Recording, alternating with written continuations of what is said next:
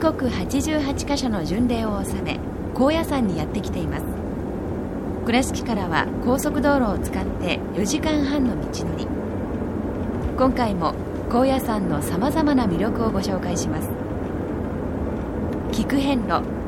高野山宿坊編、始まりです。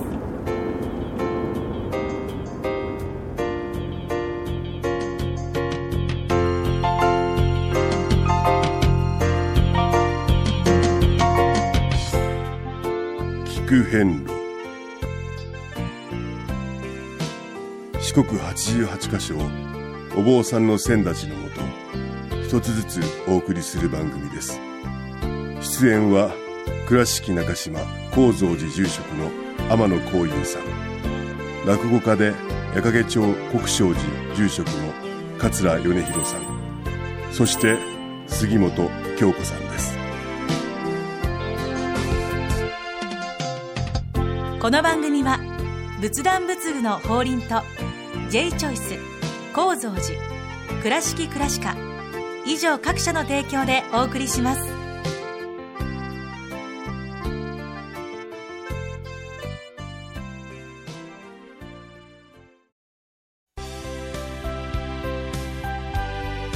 仏壇の法輪は井上の法要事業部として仏壇、墓地、墓石、ギフト商品すべてを取り揃え、豊富な品揃えでお客様にご奉仕いたします。懐かしい昭和の倉敷、美観地区倉敷市本町虫文庫向かいの倉敷倉歯科では、昔懐かしい写真や蒸気機関車のモノクロ写真に出会えます。オリジナル絵はがきも各種品揃え、手紙を書くこともできる倉敷倉歯科でゆったりお過ごしください。高蔵寺は七のつく日がご縁日、住職の仏様のお話には生きるヒントがあふれています。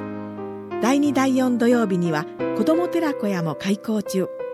お薬師様がご本尊のお寺、倉敷中島・高蔵寺へぜひお参りください。さて、今回の聞く遍路はですね、はい、高野山からこうシリーズでいろいろなね、えー、角度の、はい、高野山、また参拝を、はい、紹介させていただいておりますけども、えまあ、高野山へこうお参りされる方のほとんどがいちにちでご自宅と往復というのはできないことはないけれども大変でございますし、そうだね、うん、また一つこう泊まっていただくということがね、高野山の醍醐味でもあるとありますね。これがいいんだ、うん。ここはですね、高野山の宿坊西室院様のお部屋をお借りしてお届けしております。はい、いやー、いいね。ね、落ち着きますね。落ち着きますね。え、先ほども夕方ごじごろでしたか、うん、お願いしますって言うとスリッパがたっと並んでおりましてね。ね、お迎えしてくださいましたね。そうそうそうそう、スリッパがまず。うん、ほとんどこうお寺のね、ええ、ホテルや旅館にはない、お願いしますって言うと、ととっと小僧さんが出てきてくれて、どうぞお待ちしておりましたということでお部屋に通されますが、どうですか、この静けさは。うん、普段はない静けさかもしれないですね。全く音がない、うん、車も走っておりませんし、そうですね、今日はたまたまですけど、私どもだけが、うん、ご利用させていただいておりますので、貸し切り状態と怖いぐらいのですね、特に静けさなんですけどね、えー、あのまあ今は高野山はあのインターネット等で調べていただいても、はい、宿坊という、えー、宿にお坊さんの坊で宿坊という、うん、えー、一番まあ多い時で高野山山内にですねひゃく以上の大小のお寺があるんですが、そ、はいはい、その中のごじゅう余りがですね、うん、泊まれておったいうんですけど、えーまあ、最近はいい道ができて、はい、えー、すぐ次に移動される方も増えましたので、えー、もう、まあ、最盛期から言うと少し減ってますが、はい、逆にですね、行き届いたサービスと、えー、この静けさが受けまして、今は外国の方々もそうなんですよね。あ、うん、なるほどね。特にアメリカ、イギリス、えー、フランスの方がですね、好んでこの宿坊、それから今は歴史好きな女の子たちや、歴史ですな、えーはい、それからお寺仏像好きの方々が、うん、はい、まあ、散策でお泊まりくださると、えーまあ、一般的にはですね、えー、夕食と朝食、はい、精進料理がついて、ええ、いちまんえんぜん後でお風呂もいただけるという、はい、本当にね、あのちょっと上品な、そうですね、はい、旅館のような形なんですけども、はい、お四国をお参りしている折に、うん、一度も私たちはあの泊まることがなかった。そうか、遍路宿には行ってないですもんね。はい。うん、で、まあ今ホテル、旅館、それから遍路宿というものがお四国の随所にあります。はい、またお寺に泊まる宿坊もございますけれども、うん、はい、泊まるとなった時の作法はありますかっていうようなこともありまして、うん、泊まるとなった時の作法、はい、ほうというのがね、これもまたあの。一日お遍路をしまして、はい、お願いしますと宿を予約入れておきますとですね、遍路宿、まあ、どちらかというとね今安めに設定してくれてます、はいはいはい、あの宿の方もお接待ということがありますので、うん、えっていうような価格のところもあります、えー、で夕食や朝食もしくはお弁当もつけてくれるところもあるんですが、まあ、それはいろんな場所がありますので調べていただきたいんですが、到着しますとね、えー、まず入り口のところにですね、えーバケツとタオルが置いてあります。ほうほうほうほう、はい、顔を洗うんじゃないですもんね。まあそうですよね、まあね、それはそうですよね。びっくりしますわね、いきなり現れたら ね, ねまああのよく我々も、はい、あの忘れてしまったり、おおわかりました、はい、忘れてしまったで分かったんですね。お杖ですね。そうです、経験があるそうですね。は、うん、ね、金剛杖、南無大師返上金剛の金剛杖ですから、弘法大師空海様との同行二人ということで、はい、うん、そのお杖を持って歩いておる。この歩くということは、お大師様に連れられて歩いておるということですから、うん、えー、宿に着いた、はい、我先にお風呂へ入ろうぜっていうんではなくって、うん、まずお杖、お大師様にいていただいたから、今日のご無事があるということで、はい、まずお大師様のおみ足を、はい、洗わせていただいてあげていただきましょうということで、まず作法としてはその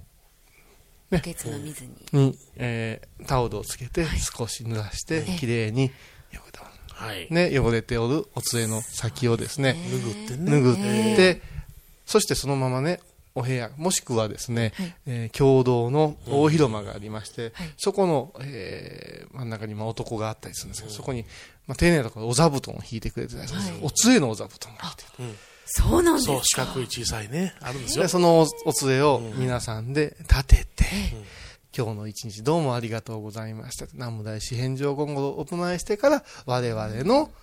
その宿作法が始まるわけですよ。ああ、もう我先に休もうってわけじゃないんですね。そうです、そうです、はい、結局でもこれっていうのもよくよく考えてみれば、えー、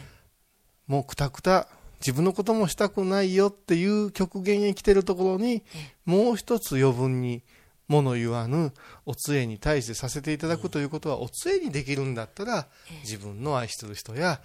一緒に旅してる人や、はい、まあ、日常生活においてのパートナーやそばのいる人たちにも、うん、私はいいから先に何かをさせてくださいっていうことの訓練だとは思いますね。えー、そうですね、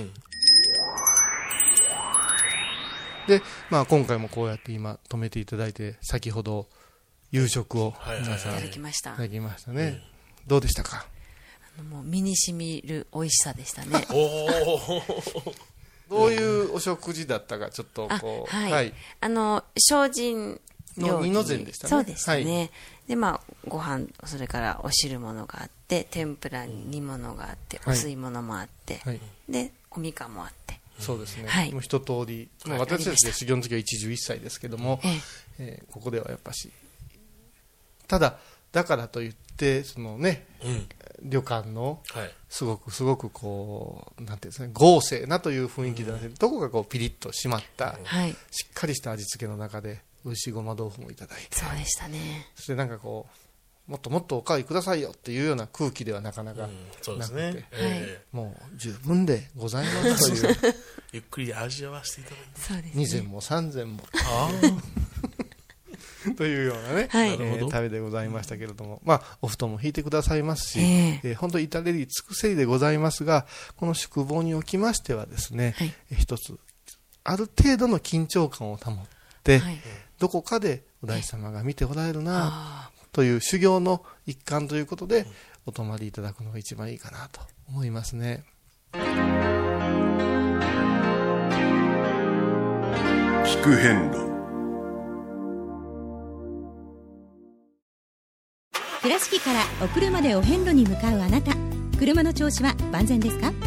水島北緑町の J チョイスはあなたの愛車を真心込めて整備点検いたします。安心の車で安全運転、交通安全、道中安全はお大師様と J チョイスの願いです。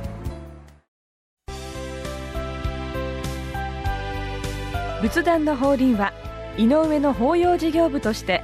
仏壇、墓地、墓石、ギフト商品すべてを取り揃え、豊富な品揃えでお客様にご奉仕いたします。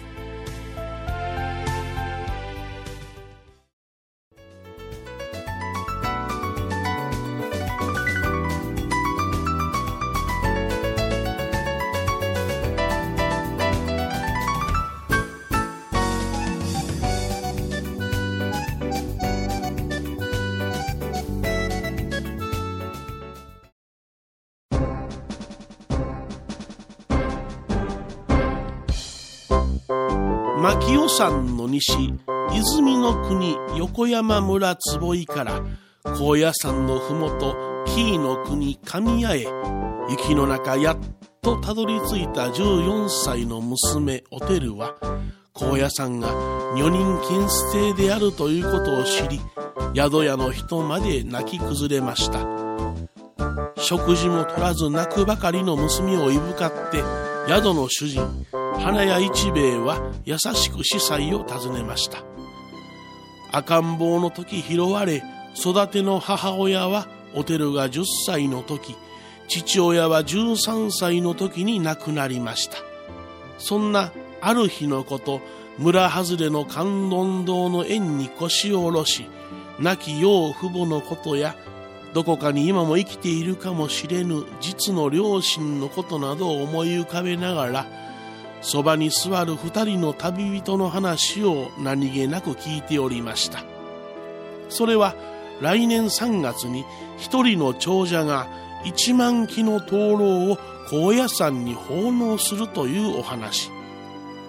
亡くなった人の菩提を弔うには何よりの志、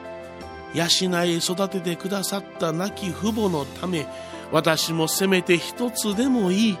お大師様へ奉納したいと思いましたが、家を追われた身の上のおてるにはお金に換えられるものは何一つありません。秋祭りの日、一人の商人が声をかけました。良い娘さんだ、器量はいいし髪の毛の美しいこと、その黒髪をかもじにしたらとてもいい根になりますよ。そんなに美しい髪はめったにないからね。縁があったら堺の町に出て紅屋の吉兵衛といえばすぐにわかるから、いつでも訪ねておいで。髪は女の命。でもこの髪がお金になるのならば、たとえ小さくとも高野山へ灯籠があげられるかもしれないと思い、お墓の前で長く美しい黒髪をバッサリと切り落とし、お金に換えて高野山へ向かったことをぽつりぽつりと語りました。失礼いたす、主人、開けるぞ。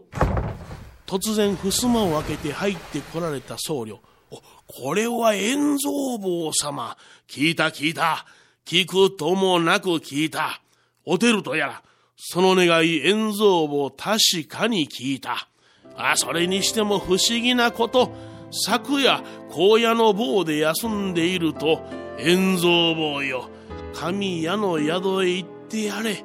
我に代わって聞いてやれ、我は寄進、我は上位よという声が確かに聞こえた。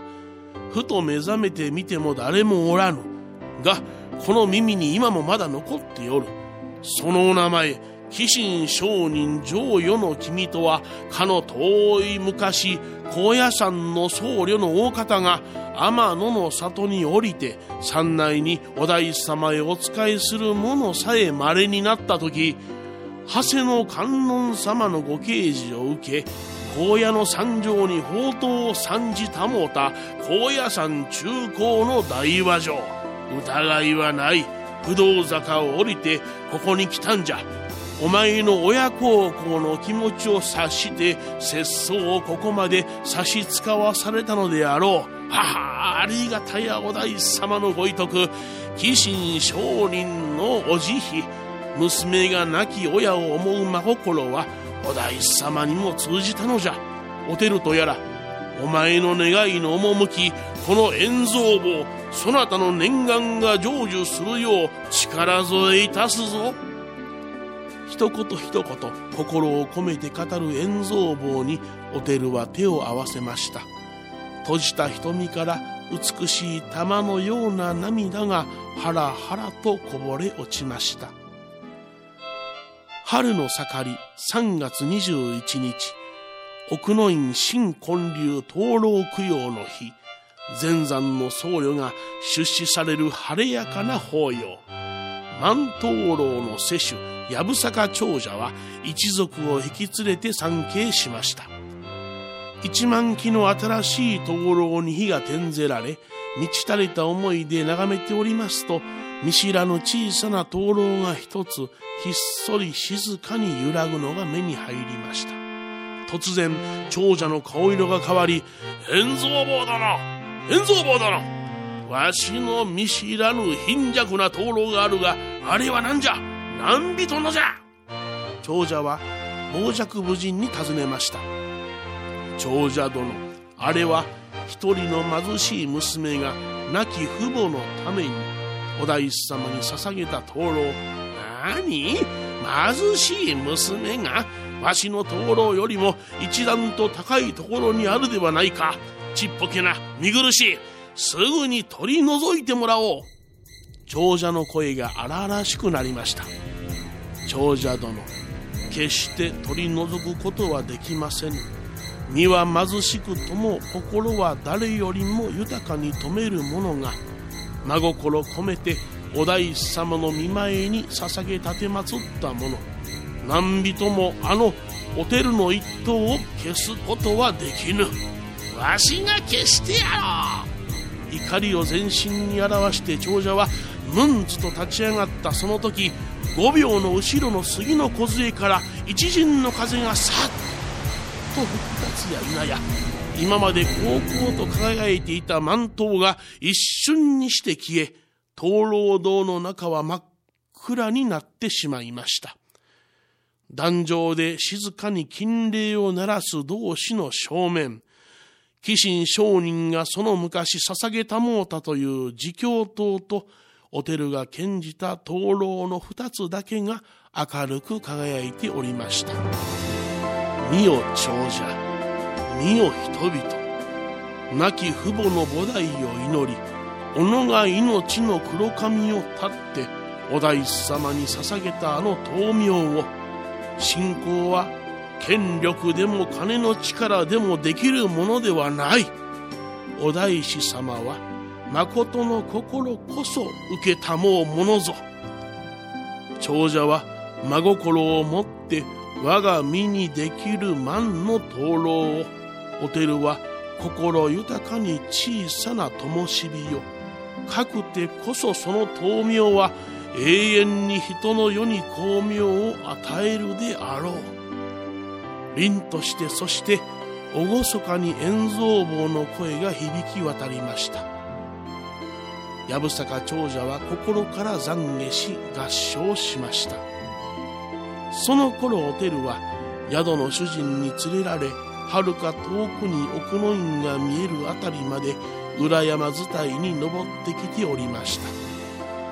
た。かすかに聞こえる読経の声、おてるはごびょうに向かってただ一心に手を合わせ、涙にむせびながら心に映る灯明をはっきりと見ておりました。高野山に伝わるおてるの一党の物語、これをもちましてでこぼこ同行記幕を引かせていただきます。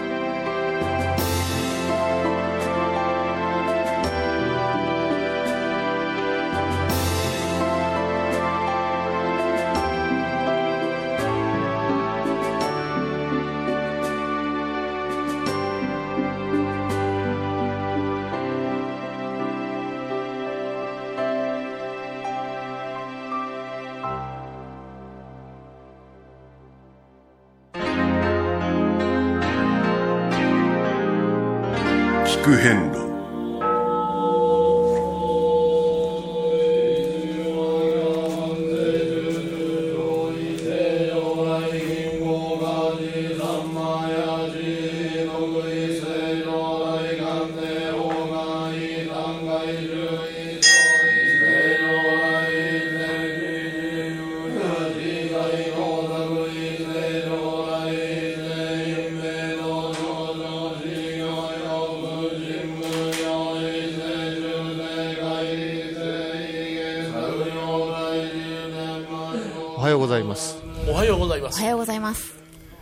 えー、宿坊の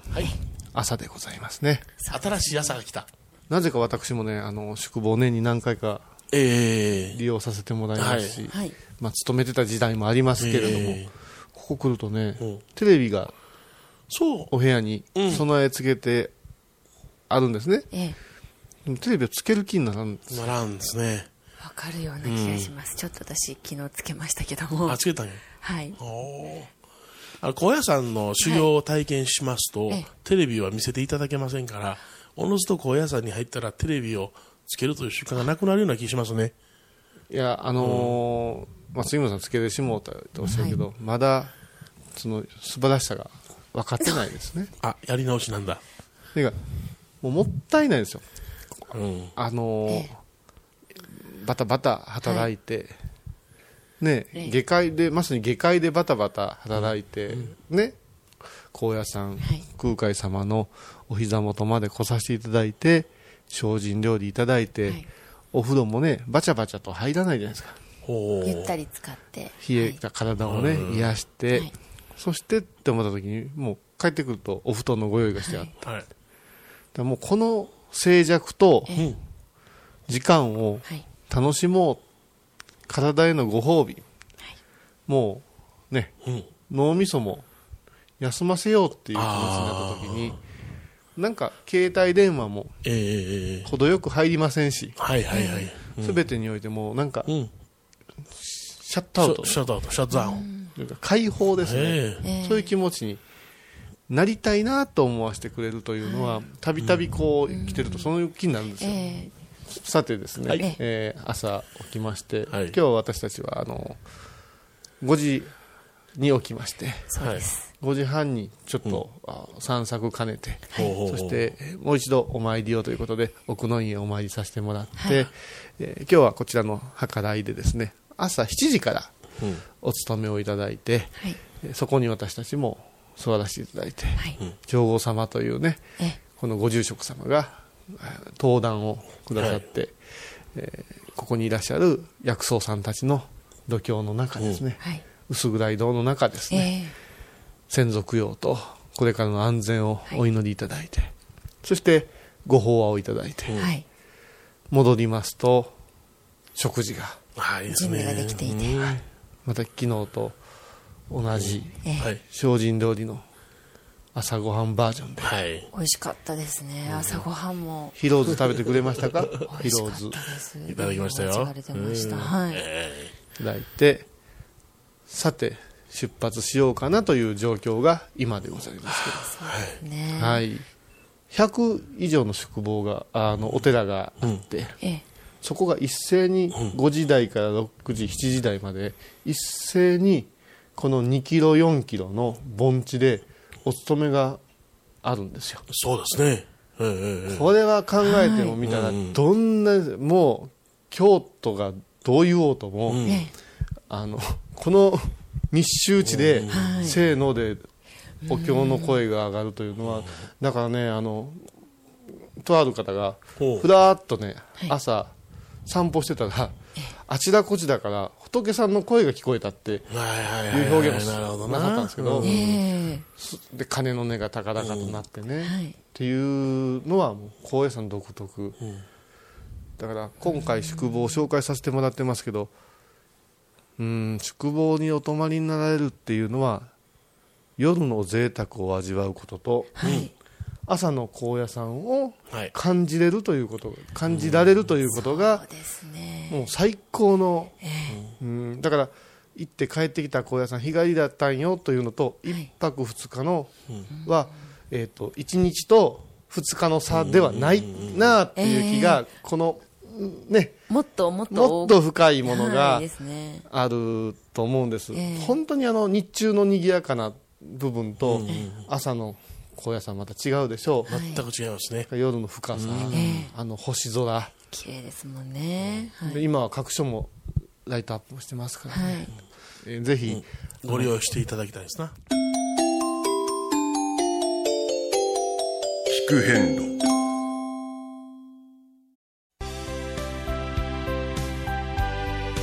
仏壇の法輪は井上の法要事業部として仏壇、墓地、墓石、ギフト商品すべてを取り揃え、豊富な品揃えでお客様にご奉仕いたします。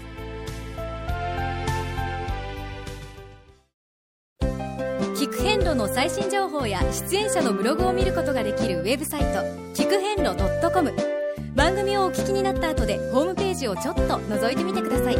音で紹介した内容を写真でご確認いただけます。まずは聞く遍路とひらがなで検索。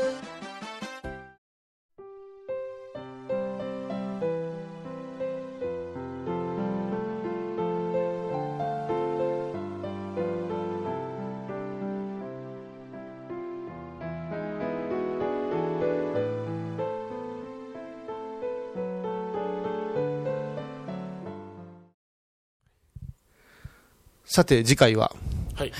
いよいよよねんかん続いてまいりました聞く遍路もですね、うん、最終回と。そうですか、最終回ですか。はい、あのー、まあ決願させていただいて、えー、その後高野山をずっとねじっくりと、えー、ご案内しましたけれども、はい、今一度この高野山とはということを感じる旅をですね、はい、皆さんにご提供して幕を閉じたいなと思っておりますので、ぜひ次回もお聞きください。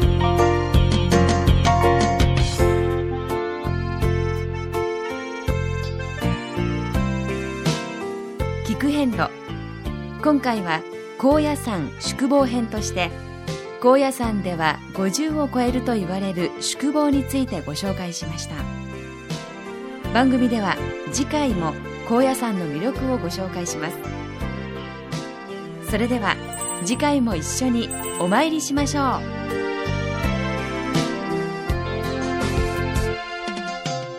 う。この番組は仏壇仏具の法輪と J チョイス、高蔵寺、倉敷倉歯科以上各社の提供でお送りしました。